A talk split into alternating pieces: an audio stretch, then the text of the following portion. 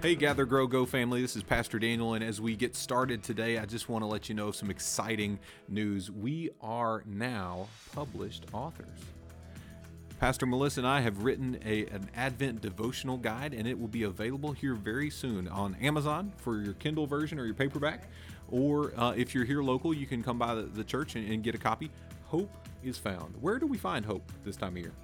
We find hope at the dinner table, in the carols we sing, in the stories we tell, around our Christmas tree, in the candlelight, in the manger, and even in the aftermath of it all. Mm. I am a big fan of waiting to decorate until the day after Thanksgiving Absolutely. has ended for Christmas, but I am a big fan of going ahead and knowing what Advent devotional I'm going to do. And this year, I'm really biased, but it's real easy because it will be out and ready for you to click order on, and it's Hope is Found. Hope is found, and we really do hope and pray that this uh, work speaks into your life in a powerful and profound way, that you are able to find hope in the spaces that you live, in the communities you gather, um, in the songs you sing, in the stories mm-hmm. you tell. It, it really is a wonderful uh, wonderful invitation that God has given to us. We hope you join us in celebration. As we normally do, we invite you to, to share uh, on your favorite social media platforms.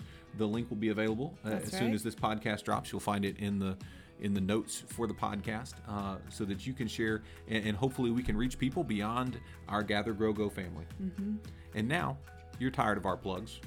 You're ready for the podcast.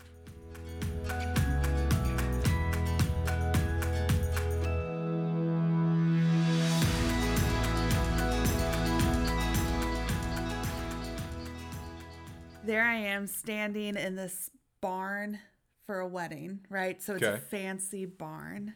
Swanky barn. Swanky barn. Swanky. And I have seven thousand dollars for the night. Probably. Probably. Yeah. I've arrived about two hours early because I'm officiating this wedding. Mm.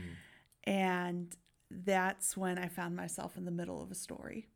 Okay. Oh man. And so as I stood at the bar uh, that would later that evening serve things like Thornton's Punch um, and other nerdy uh, offerings, I saw the bartenders unloading as I was killing time these boxes of wine. And out of the boxes of wine, they pulled out the red for the night. And on the label, it's this black simple label with this red vine work that runs through the whole thing and this large A that's in the middle of it. And under it, it says apothic. Mm, yeah. Hmm. And no longer was I leaning against a Swanky Barn bar, but instead I was in my wedding dress on my wedding day um, at the Victory Arts Center, old 1920s, 30s Art Deco kind of style for, mm-hmm. um, for the big party and celebration. And you see, uh, the day before, I had had a vase that one of the owners had knocked over Mm. And it happened to be a Waterford crystal vase of that they did. knocked oh over. And he was so apologetic that day, and it was fine. You know, there's nothing to be done um, other than clean up uh, spilt Waterford crystal, right? Mm. And move on. Sweeping dollar bills into the That's right. trash can. Yeah. Nothing more to be done. And, and so the night of my wedding, there I sit um, getting ready for everyone else is going through the line to get dinner and here comes the owner. And he presents to us this bottle of wine from his private collection. Mm. and it was the first time i had drank an apothic red wine. And you see patrick and i really enjoyed it. Mm. and we thought well, that'll be the only time we get to enjoy it because it came from the man's private cellar. But if anyone who frequents the wine aisle of the local HEB knows. I about say I've seen it at HEB like, and Kroger, and yeah. You know that that bottle of Apothic Red goes for about eleven dollars at most. oh yeah. I was like, That is so good. really and, and it was his incredible gesture of great That's right. sorrow. I'm sorry I broke a hundred dollar vase or two hundred dollar vase or however much, Uh-huh. Yeah. right? And and my gesture is to sell to these young, unsuspecting, That's right. poor little college student young people Uh-huh. or just post college. Just post college. I mean, me. he was right though. He- It worked. It worked. Like It 100 worked. That is percent worked until you went to Kroger. so you better believe, though, I don't drink Oh. much red wine. Um, Yeah. That I drank a glass of because apothic that night. Because you're drinking eleven dollar wine. oh, that is so good. That is so. It, it, it is amazing how when we encounter a story anew, when we try to see ourselves in different places in that your 23 24 year old self received it as a oh wow this is amazing and, and now your 30 year old self goes man that guy ripped us off. That's right. right and he's going the whole time going i hope this works i hope this works Uh-huh. yeah That's right. um, no matter who you are in a particular story, the way you experience the totality of the whole thing is so radically different, right? Mm-hmm. Yeah. Because I can see him handing you the bottle of water or the bottle of wine. That's basically Jesus' work. right. That's Jesus. work. Maybe that's the story we should read. For now. there we go. the uh, he he hands you the bottle of wine, and you Uh-huh. receive it with great sort of not reverence, but awe and thanksgiving and all of that. And internally, he's going, "Whew, they bought it." That's Ah. right. And you know, it also tells you that when you enter into stories over and over again, I can tell you for the first couple years when we first saw that bottle of wine again, it was at a CVS and you know the Oh, CVS yeah, price yeah. was like $15 Uh-huh. for the bottle. Um, I can tell you that there was much anger in my soul um, as the person who had had the you know the wool pulled over her eyes Uh-huh, but uh-huh. now at my 30 year old self all i can do is but toast that man with the same uh, well done, sir. middle shelf bottle of red Yes. Man. That eh, man. And, and there's something about the CVS thing that that it's more expensive at CVS. Yes. And yet your esteem of it drops by like Yes. fivefold, even below like grocery store wine, right? Because I, 'Cause I, they I am a grocery store wine guy. I Me mean, too. I'm not doing Right. swanky. Yep. You know, uh, you know, we are. Well, if. Kroger counts, Kroger has like a pretty big selection. Of It's I'm still just, grocery, I mean, yeah, yeah, yeah. it's still grocery store though. so we were in so I w- we sing in the Cleveland Community Chorus, Mm-hmm. right? And, and one night we realized we had not gotten money for our babysitter, love who it was watching the kids while we were singing it in rehearsal, and so we stopped by Kroger to Mm-hmm. to buy something to get the twenty five dollars cash back because we check we bank. At a bank that does not have a branch here in Cleveland, um, and so you can't Yeah. go to the ATM, and, and so we Download Venmo. I you know, we tell that to the babysitter. Um, okay. we have Venmo. I was gonna say, I feel like Um, you have Venmo. the 17 year old babysitter does not. Um, Interesting. the uh, she may be listening to this too, by the way, which would be interesting. But um, so we stop at Kroger and and we're going to. We thought, what are we going to get? Uh-huh. Well, let's go check out the wine section. They have the. It is a in the middle Yep. row. It is not a, a top row. It's not not, the bottom. $30 level No, but yep. it's the it's the fifteen ninety nine on sale for ten ninety nine Uh-huh. row. Um, of this bottle of wine that made my dad joke pun loving self very very happy. Uh, it's called Sheep Thrills. And it has Oh a my the, God. the label has No. this sheep that is that is parachuting, Uh-huh. um, i've seen it skydiving, No. And, Yep. and you know it's classy because it's got a screw top No. on the top of it. It's not Oh, cork. how It- did it make it to the middle row with the screw top it's, it's all about the label. It's all it's the label. I was So- gonna say the label, well, Yeah. because like marketing is all about like the color scheme and like the how it looks when you look at it. So you can see a label and go like, oh, that looks like pretty good, and then you look at the price tag and you go, oh, it's a little pricier. Like maybe I'll do it. But if I pick it up and it has a screw top, like I'm putting it back You're down. putting it there's no like, there's no like, that's like the third thing. the the label sold me. And, and the, the hilarious thing about this story, and I haven't talked to him, think but the I'd love dad to hear his perspective Okay. on it.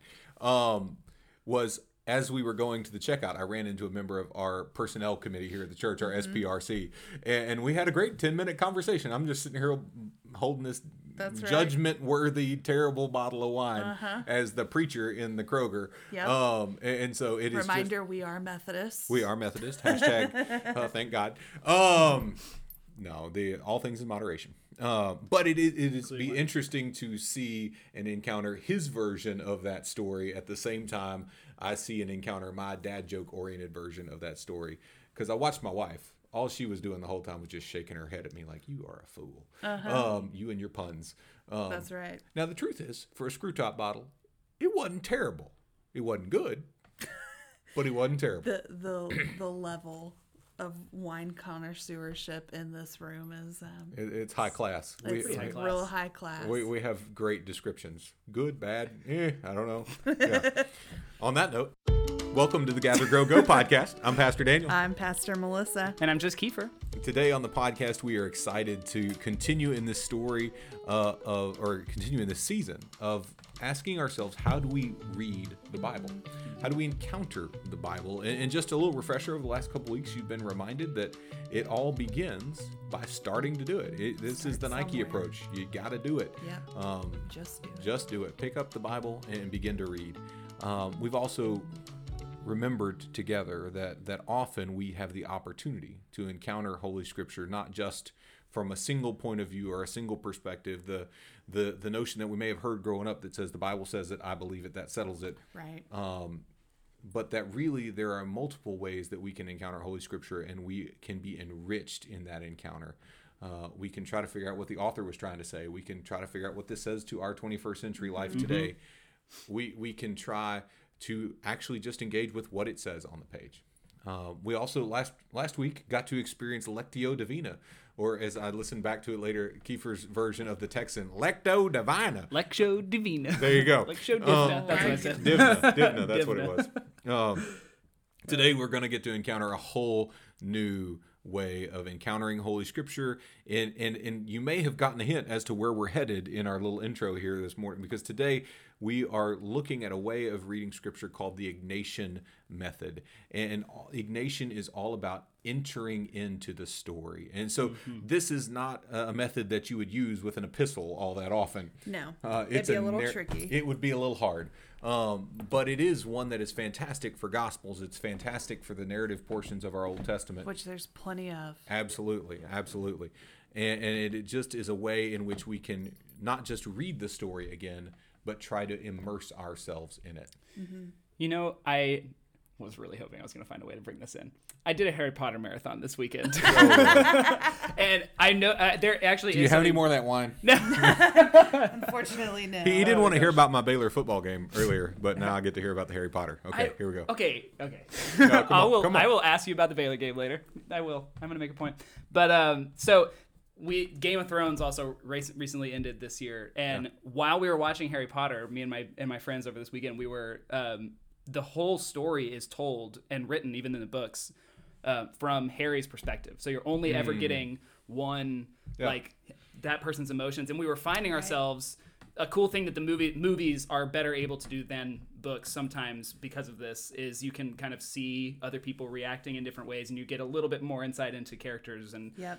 The actors take on the characters and stuff like that. But um, whereas Game of Thrones, the way that it's written is very specifically and distinctly like every chapter is a different person's name, and it is Yep. told from. So you get all these different perspectives of these of these people that are not even interacting at all, and you get a bunch of more. You, you get a lot more insight into the characters' feelings and things like that. And we just found You can ourselves. also get very lost in the storyline Oh, yeah. very quickly in like- that style of book. If you're not keeping Yeah. up, or if you're taking a long time to read it. yeah, you're like. Now, you what get- do I remember and who said yeah, what? exactly. Yeah, Yeah, you 'cause- gotta you gotta read that thing quick to remember stuff. But Mm-hmm. but the point was though that we found ourselves like kind of being like, man, I wish we got a little bit more of like Ron's insight more often, like what Ron was actually experiencing when something else happened, or what Hermione was actually experiencing. And I think that that just speaks to stories are just enriched if you get kind of if you can put yourself in multiple different perspectives, if you get all of the different things that can happen and how different people can be affected in a situation.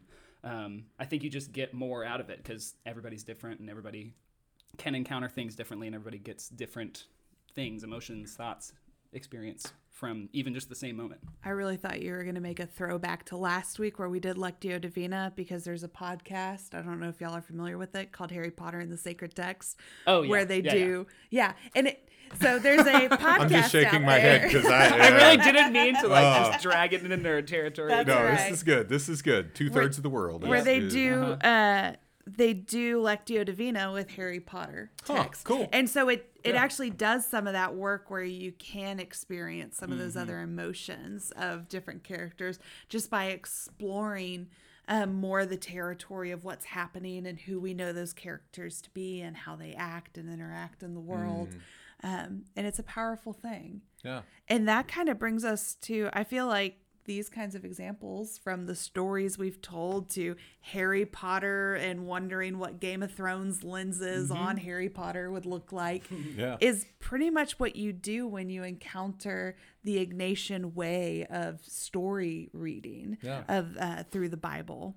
Well, Because the Ignatian way begins with an acknowledgement that that we read Holy Scripture, or we encounter, let's say, the Gospels from a very Harry Potter like perspective, right? We have the perspective of the omniscient narrator. We know Right. everything that is going to happen, and we or we we know everything that is broadly happening and, and a lot of the characters in the story don't have the context mm-hmm. that we do as the hearers or the readers of it Right. and so we say we're starting from this place but how might this be enriched by diving into this angle or this angle or this angle along the way So what are the practicals? so i think we start by just centering yourself right mm-hmm. in in order to go to a new place oftentimes we have to pause long enough to leave the old place Right. Yeah. So you begin Yeah.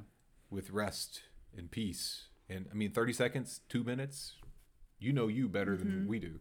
How long does it take you to get to a place where your mind is clear? And I think part of that is like resetting, and because sometimes, a lot of times, if you know you've been around the church for a long time or you've been around scripture for a long time, like you've read these stories before, Yeah. and so it's part of that centering and thing probably at least for me would have to do with like okay, don't just read this story again to read it again. Like there, you, you, it's get let me get rid of all of the things I know, air quotes are happening, hmm, know about this story and what all the characters represent and all this all this stuff, and let me just come at it with like a new blank slate.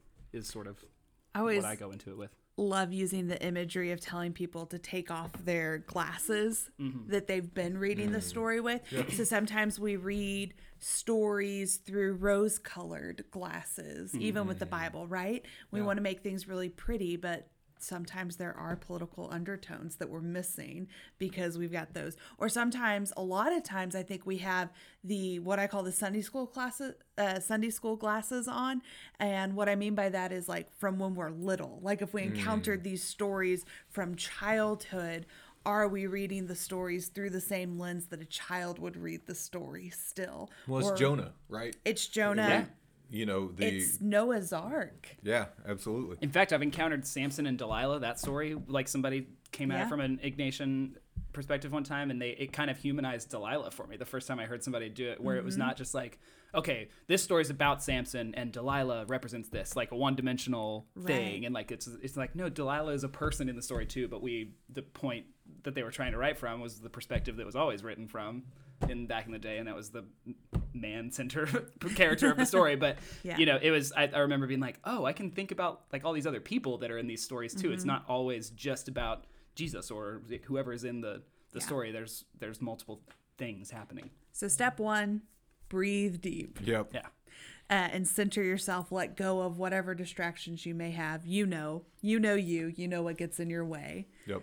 step two remove the glasses remove the things that you think you quote unquote know about the story you are encountering Absolutely. step three Step three is once you know what story you're going to encounter, encounter it attentively.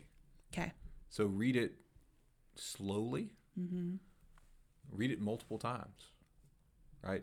Pay you know paying attention to the story itself, and and, and I'd imagine that it's likely that something will jump out of you that you didn't hear or see before, right? A Yeah. detail will will jump, a a moment um yeah yeah yeah, a little moment of interaction, right, where two two people come together and you go, "Ooh, what is happening there? I want to Yeah. spend more time in that place." Pay attention to what is sparking, because that will guide you going forward.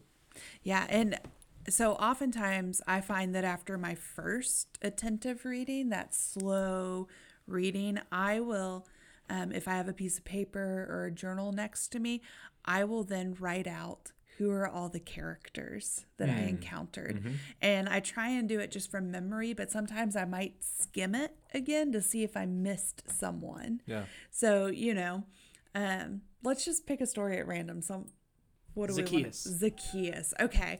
So, if we're thinking of Zacchaeus just from our collective memories around the table, Yeah. Zacchaeus is going to get written down on the paper, and Jesus, Jesus. is And Jesus, Jesus is going to get written, and, there was definitely at least a few people that were There's crowd. there was a crowd Yeah. that was Right. gathered, and then there's also like I don't remember. Yeah, the disciples are there. all 12 Uh, I don't it- know. i don't know Um, but you know, you could when you're reading the story, you could look. Was it all twelve? Do we Yeah. know, or do we just know The disciples? Disciples, yeah. And then we also know that there's some kind of grumpy group, and from recollection, I don't remember if it's Pharisees, teachers of the law, or someone like i that. I thought it was just citizens because they're specifically mad that he's a tax that he's the collector. tax he's a tax collector and they like know him and I felt like there was a specific group, but anyways, this is just from maybe. top of my brain, but maybe not. But anyway, so I would go through the story, and Yeah. you know, perhaps you wrote in, like maybe I just wrote that in, and you might have to go back and check yourself and say, Yeah. "Oh, that wasn't a character that I just wrote in," or sometimes Or maybe you can't get the Zacchaeus was a wee little That's out of your head, and, and that's uh-huh. part of the taking the glasses off part. That's right. Yeah. And then there's you're also- oh, informed by the song, not by is what's there like happening in the Yeah. story. grand differences between the song and the story not really. Oh, man. Other than I was hoping. And then there's um like a lot of times I think actually people miss like the crowd Mm-hmm. that's in it. Like the crowd counts. As a, if there's a group of people, that counts. So that's kind of what I do after that first slow attentive reading is I look for the characters. Mm-hmm. Um, and then so that's the end of step three. yep. Read it well. Read it well. And then step four. Step four is you put your Bible aside, right? Mm-hmm. You, you close it up, and, and you almost kind of recenter yourself, Yeah. um, and you try to picture in your mind's eye the scene, right? You try to Yep. place yourself Mm-hmm. there uh, intellectually or kind of in, in, within your imagination, and and you begin to look around and try to make you mental notes of like, what is happening all around me? You know, Mm-hmm. today the weather has changed dramatically, right? And- And, the weather and Yeah. the wind has blown like crazy. So if we were to mentally place ourselves outside right now, we'd feel the wind whipping against us, and Mm-hmm. the, we'd see the leaves blowing, and we'd hear that rustling, and Yeah. and, and we'd look up at the cross to make sure it hadn't fallen off the steeple. And, That's right. You know, we we do so you ground yourself in that kind of way in the in the environment of the story you're encountering right you begin to look around you let your imagination go um, and you know i think try to as best you can engage all of your senses right? Right. taste smell sight sound um, feel right? What are, uh, and, and There's you, a lot of feeling kind of things that we miss in our stories of the Bible. Mm, Like, you mm-hmm. know, there's this big moment where Jesus is walking through a crowd of people, and there's, you know, the disciples are around him trying to kind of like, I imagine, bodyguard, Bodyguard him him, through yeah. it, right? And then there's a moment where he just, Jesus just stops in the middle of the crowd and he says, Who touched me? And the disciples are like, What do you mean? Who 7000 touched people you? are touching you Yeah. right now But there's Yeah. this moment where he was like, No, like I felt power leave me. And it was from Yeah. a woman who believes so deeply and she just touched the edge of his cloak. Mm. Like, can you feel the fibers of Jesus's cloak in your hand? Yeah. Or even like if we go back to Genesis and the story of Adam and Eve after they've uh, eaten the apple and they're being, you know, they've realized their nakedness. And, and we have this description of of the clothes, air quotes, that they put on. And they're made out of fig leaves. Mm-hmm. Yeah. Right? Have you ever touched a fig leaf? It's itchy. It's It scratchy. very- It's yeah. uncomfortable. And so, you know, they're the author hopes that you will go there and that you will know that and Oh, yeah. but you don't because their new reality is radic is much more it was gone from idyllic to uncomfortable Mm-hmm. in in so many multi-layered leveled ways of doing things and if we're not able to create imaginatively place ourselves in the touch sphere with that Yeah. um, we miss that Yep. we miss that piece of importance so once you're in the environment where you go then So what what you do is you just let the story unfold around you. Hmm. And you don't you don't try and control. what's going on. Yeah. You don't try and rationalize something or use your intellect to make it this way or that. You allow whatever emotions are coming up within you um, to be there, and you allow yourself to just be fully impacted by the story. Yeah, this is a time for no judgment and lots of noticing. Yes. right? Be attentive to what is happening in, in the environment, in the story, in you, um, in, in whichever sort of. And one of the things that we we didn't name in this is we place ourselves in the scene. Sometimes you can actively place yourselves in the in the position of one of the people in the story, Yeah. right? And that's where that character list that we mentioned Yeah. can become so helpful. yeah. Yeah. So you can actually go You can be the fly on the wall, or Yeah. you can be one of the individual people. Yeah. And sometimes it's interesting. And I think that's why, you know, you let the drama unfold on its own the first round by just you being placed in it. Um, and then you might be able to back away from yourself in the story just enough to notice where did you put yourself in the story? Mm, where yeah. did you just naturally go to? Because that might be telling you something about where you are in your spiritual walk. Are Yeah. you in the crowd of people? Are you the woman that's reaching out and touching Jesus? Mm. Are you Adam putting on the fig leaves and are mm. very uncomfortable, right? Right, right. Um and even sometimes and I know people might go like, "Oh, is that even okay?" But like sometimes you might even put yourselves in the shoes of Jesus. Yeah. And that's okay too. Well, and, and I think part of the you know we remember we have been called to be little Christs. That's right. right. Yeah. Um, and, And, in- what a better way. what a better way than to try to to put yourself in in, in his perspective in Mm. his shoes and and not to go stereotypical although i guess we went through this last lent but people ask the question what would jesus do all the time right Mm-hmm. well try to put yourself literally in the shoes in the middle of the story or in the sandals in the Yeah. middle of the story and see what happens Yeah. right? See what unfolds before you, what rises to the surface, how things are different. How do you see Zacchaeus differently as a member of the crowd mm-hmm. who who knows this is the guy who has taken 90% of your money Yep. for the last however many years of your life and every time you see him coming you want to punch him in the face That's right. But instead of punching him in the face because you don't want to die you instead give him nine out of the ten dollars in your pocket mm-hmm. right Yeah. how does your perspective of Zacchaeus change when you move from that place? Your perspective of Zacchaeus and of Jesus. Yeah. In that place. Yeah. Yeah. What, and and then when you move to be in the shoes of Jesus, mm-hmm. how do you sh- how does that inform how you see Zacchaeus? How does it inform how you see the person you just were Yeah. When when you were a member of the crowd, angry and bitter Yep. um, at the wee little man?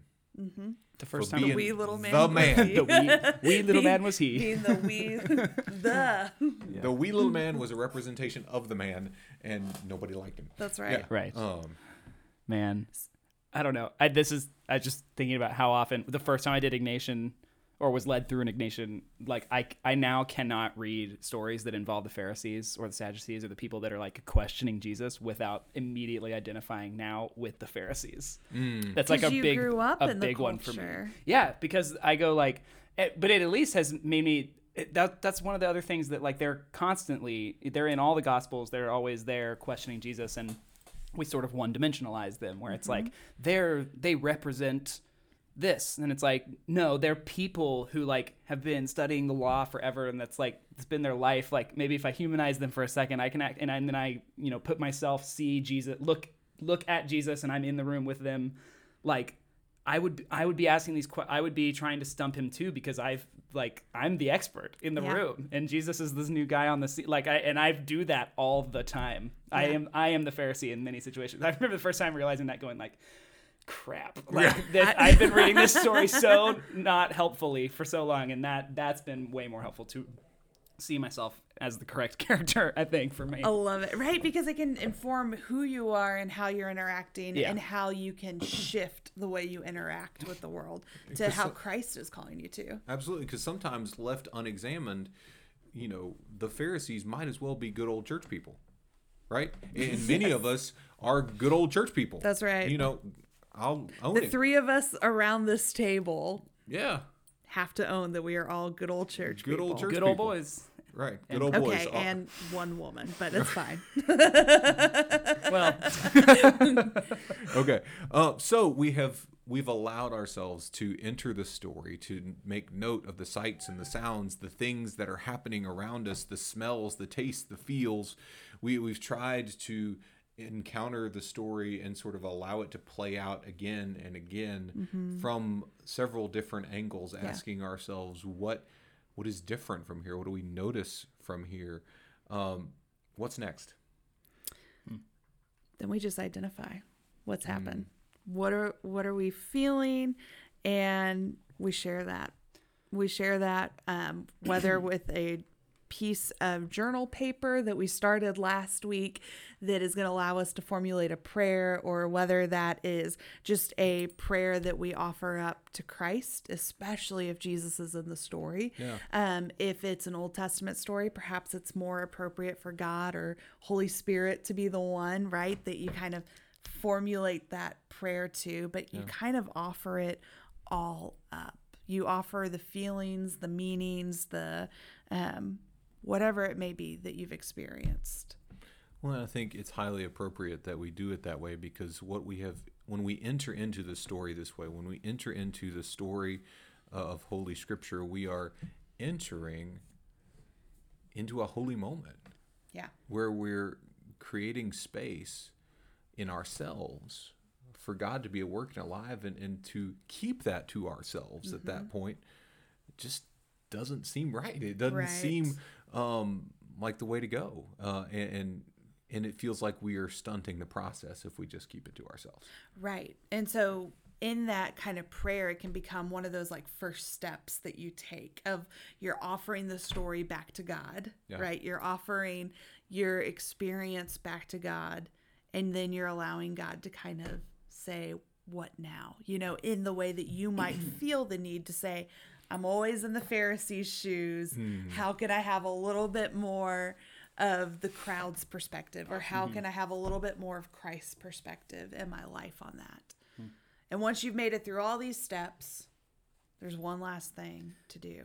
Right. Well, when you kind of have spent the amount of time in the story, that naturally we just sort of tend to move on. Like our our attention spans aren't aren't that long, and so like when you kind of get to that place of like, okay, I've spent some time, I maybe learned some new things, I've seen through some new eyes. Naturally, you tend to just move out of that, and so when that awareness and that focus kind of is leaving, um, I would say bookend that somehow with a prayer or a. For me, I would play guitar or sing or the, you know do do something make a spotify playlist. I did that on sunday. I literally i really did that uh, literally yesterday. Um, but yeah I, I, I tend to sort of s- do something that's like i had a thought how can i connect this to something that i you know already have in my experience or in my life that um, i can just continue to kind of have it bubbling in my subconscious throughout the week. Um, and so that's that's how i would end it And it's kind of like that centering moment that you start with. It, it's kind of that similar ending, Right. of the centering ending of everything that you've gained. Mm-hmm. So I think one question that people are going to have, and I'd just be interested to hear what our response is as three people who've encountered this before is, okay, that all sounded great, but that sounded like it could take a really long time. So, like, when you have experienced um, Yeah. entering the story through this Ignatian lens, like on average, how much time do you spend with it? when I was led through it the first time, it was like I was in a room full of people, so it Mm-hmm. Yeah. Mm-hmm. was a very like intentional.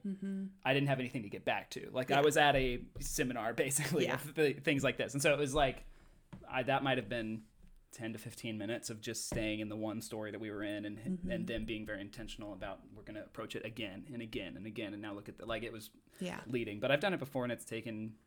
10, I mean, ten minutes is pretty solid for if I'm gonna do something like intentionally. It probably should be at least like Yeah. ten minutes long. Yeah. I don't know, but I don't know. It might be longer. So it could be as shorter. short as Could be short. 10 minutes. Yeah. Daniel, what about you? So I find my my mind is hard to quiet sometimes, Uh-huh. and, and so sometimes it takes me two or three minutes just to get to the place where I can start. Mm-hmm. Um, and, and so I'd say ten minutes is usually pretty good for me too, um, because uh, I try to encounter from a number of perspectives uh, or places within the story, but um, I find that if I try to encounter too many places in the story in a given period of time, I, I jump into the hyper intellectualizing of what is happening Okay. part of my brain. Yeah. Yeah. And, Yeah. and so um, I try to, in, in that initial identifying the characters thing, Yeah. I almost say going in, I'm going to do these two or 3 Unless when I get in the physically or find- intellectually, yeah. imaginatively in the moment, something pops that I didn't expect to pop. Yeah. Um, Yeah. Then I then I want to sit with that, but but usually three or four minutes, two to three minutes to kind of get there, Mm-hmm. right? Um, five or so minutes uh, of encountering the story, being in the story, and s frankly, sometimes it does extend far beyond that. But when you're in the moment, um, for me, when it has extended to 15, 20 minutes, Yeah. It has done so in a very natural way where I don't notice that the time is passing, right? Yeah. Right. Um, but I'd say on average for a uh, ten, you can you can faithfully experience this. I think uh, in ten minutes, and certainly in twenty. Yeah. Um, I actually, so I, I'm glad y'all went first because I I feel like most people on average probably spend about 15 minutes with this Ignatian entering the story. right. Um, I actually love it, and I know that about myself, and so I actually typically end up spending about 30 to 45 minutes with it. So it's one that I know. Don't do it in the morning because typically I don't have as much time in the Yeah. morning unless it's like my day off kind of thing. And Right. then it might be one that I add in, or it's one that I just I do in the evening so I can allot that time um, for it. And so that's not to scare anyone away, but if for me it's because I love those little details that you um, so often miss when we don't spend a lot of time in the story. And my biblical nerd brain will start pulling the threads of what are the people thinking and oh this is all informed by this bedrock of you know previous study which i know so many of us um, have that faithful bedrock to varying degrees that we can pull from to help inform what's happening in this moment. So in that I spend so much time kind of building and fleshing out characters and in mm. the you know like you set us in earlier Daniel of what is the temperature outside? Is it Yeah. windy? You know what is the tone of Jesus's voice speaking in this moment? Mm. That for me I find that by the time I'm done it's more like 30 to 45 minutes have passed for me. Mm-hmm. Um and I love that. And I love the kind of variety of things we've talked about over the course of this series because we've had things that can be as short as two or three minutes, which is Yeah. reading like a chapter of the Bible on Right. average, right? Um, and we have ones like Lectio that can take, you know, 10 to 15 minutes on average. And you have Ignatian now, which is one that, again, Ignatian and probably the three hikers method can be one of those ones Right. that could be as short as 10, 15 minutes, but as long Right. as 30 to 45 minutes if you really want to spend that time with it. I'm actually going to push it even further the other direction too and say that like now I don't uh I don't know like when when I read a story now because Igna- Ignatian is the one that like was probably one of the first ones that I encountered that really shifted how I look at like how I read scripture in general. So like mm-hmm. whenever I read a story now even if I like hear the story in passing, I almost like naturally try to almost force not force myself, but like try to see a different angle and then that's just kind of like what I think about and take it away. So even just like it, hearing a become story very natural very it's yeah, and it takes time to get there, but you know, I almost don't have to like do as much Yeah. like okay, get rid of every I'm just doing that now.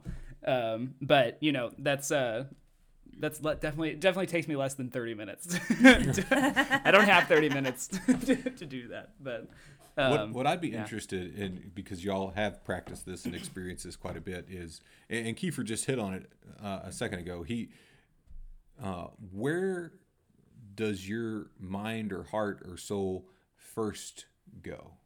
Does that hmm. make sense? Hmm. W- Left unintentional, where do you go first? Uh, when you enter into the story, do you go to the physical environment? Do you go to the wherever. Where do Yeah. you, where where where are hmm. you drawn first? I think I see the physical space first because I think, and you know, vision. Oh, I just read this the other day and I hate that I'll probably misquote it, but it's like something from like, I want to say it's like 70% of our senses are dominated by our vision. Mm, yeah. And so we're very visual creatures. So for me, the most natural thing that I've noticed is that I will first see it. I'll see where I'm standing, I'll see who's around. Um, and then where it gets texture and where I tend to spend all this time, right, is in that backing into the other se- senses of what builds it is more of what am I feeling, what am I touching, what am I tasting, or feel like you know physically feeling even um, wind or heat of sun, you know. it takes me a, a second to get there. I think I think I'm usually going. I immediately go like, who are the characters? I, I probably stay in that first space of like, who do I know is in the story like before I come to it, and then mm-hmm. when I read it the first time, I'm always like, is there somebody else present that I've overlooked? Yeah.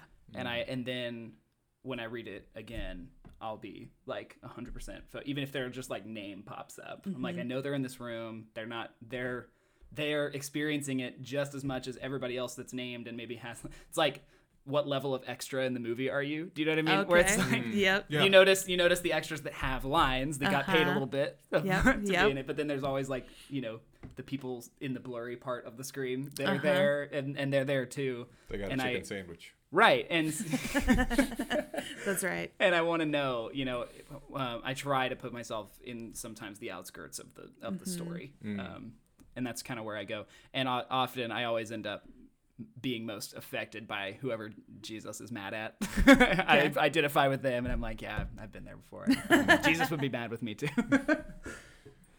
but That is interesting. So when when I enter the space, and maybe I don't know, I'm a three, right? And, and so I spend a lot of my life tr- mm-hmm. reading the the emotional wave of a room and mm-hmm. how people are responding, and, and and and so when I enter a story, one of the first things that I'm wrestling with is how are they feeling right now? Right? How is this person feeling in this moment? How are they? And, Yeah. and what is like the what is the emotional dynamic going on in this space? Yeah. Um, and, and so, you know, I, part of the reason we've been working our way through Mark as, as a part of this companion series, and and Mark gives decent descriptions of what the the emotions of even though Mark is very sort of direct and to the point, the disciples in Mark in their bewilderment and their uncertainty. I mean, you can kind of get a glimpse of of where they are and how Jesus is working in the way it's making them not just think but feel.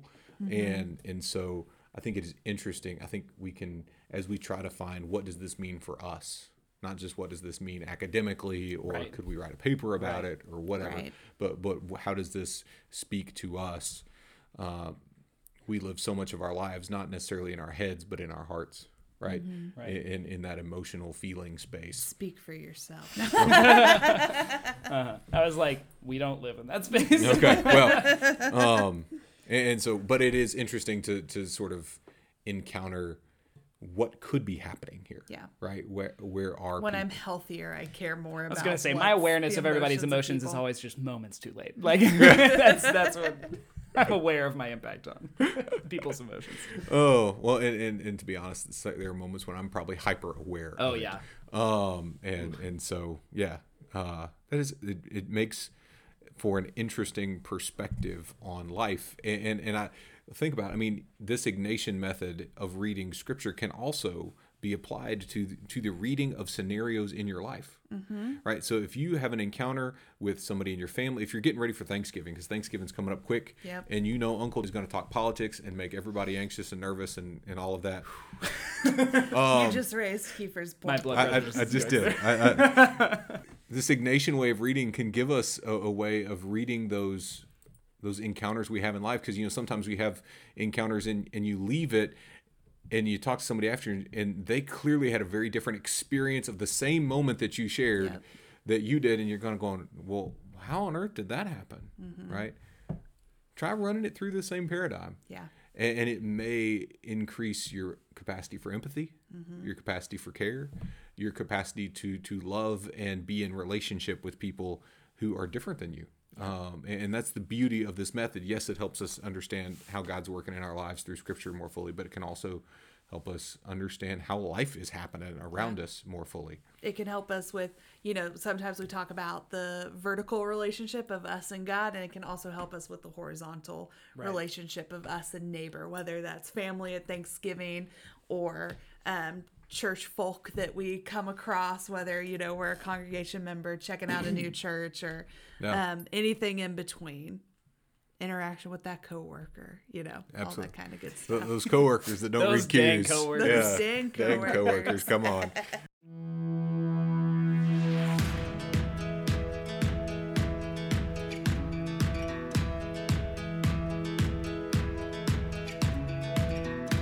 Thank you so much for joining us today on the Gather Grow Go podcast. I'm Pastor Daniel. i'm pastor melissa And I'm just Kiefer. And thank you again for joining us uh, today for this episode, this conversation. Um, Ignatian has just changed my whole world when it comes to uh, reading scripture, and um, I'm really glad that we get to share it and talk about it. And I'm glad that you're here talking about it with us.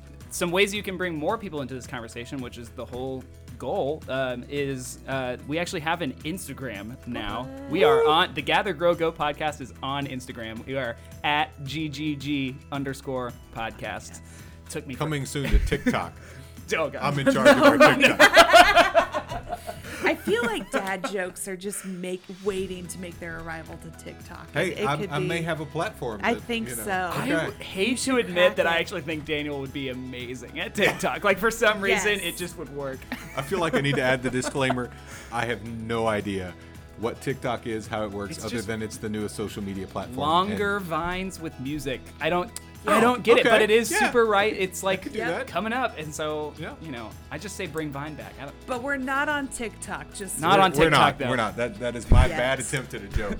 Uh, but we are on Instagram. So go follow us, uh, tag us and stuff. Go share it with people, tell people about it. Um, and also, just if you like this episode, if this is something new to you, or you um, you had that one person in your mind while we were thinking about this, like, oh, Jimbo would really love Ignatian. this Love would be so cool for him. Um, share it with him. Share it with Jimbo. Uh, go tell him about it. Uh, tell him to listen to the episode. Get, uh, and um, maybe on the way to Thanksgiving, that's coming up. That's right. People are gonna be in their cars. They People are are. going to be in their cars. So when people are in their cars, and they're going to need something to talk to their family about. So why not talk about Ignatian? Oh, yeah. spirituality with your family members at Thanksgiving. You can- have got the primer. we know we're all looking for lists of things to bring up whenever it's getting tense Right. in That's family, right. family conversation. So you can bring up Ignatian and, and you can bring them into the conversation as well. So go do that. Now that we have gathered together to encounter this story, the story of Holy Scripture, the story of our lives from multiple different angles, my invitation to you is very simple. Uh, go into your life and into your world. Go to your encounter of Holy Scripture asking, What am I not seeing? Because I'm only looking at this through my lens. So if somebody's making you nuts at Thanksgiving, ask what is their perspective and what am I missing because I only see them as this one person who won't give it up on Thanksgiving. When, when you encounter somebody in the Holy Scriptures who you're tempted to judge really quickly, like those Pharisees, because man, if they just got it, Jesus is standing in front of them, surely they could get it. Ask yourself, what does it look like to live life from their perspective? May we go this week, may we grow this week in our capacity to see the world through somebody else's eyes. And now go receive this benediction, this blessing that's meant to be lived out as you go this week. As you go, may you encounter God in the person you overlooked in the story. May you encounter Christ as the one that holds up the mirror and creates space for you still. And may you go knowing that the Holy Spirit goes with you through your wrestlings, through your moments of feeling the wind on your cheek as you explore the space that is found when you're willing to enter the sacred text of the Bible. May you go in peace. Amen. Amen. Amen.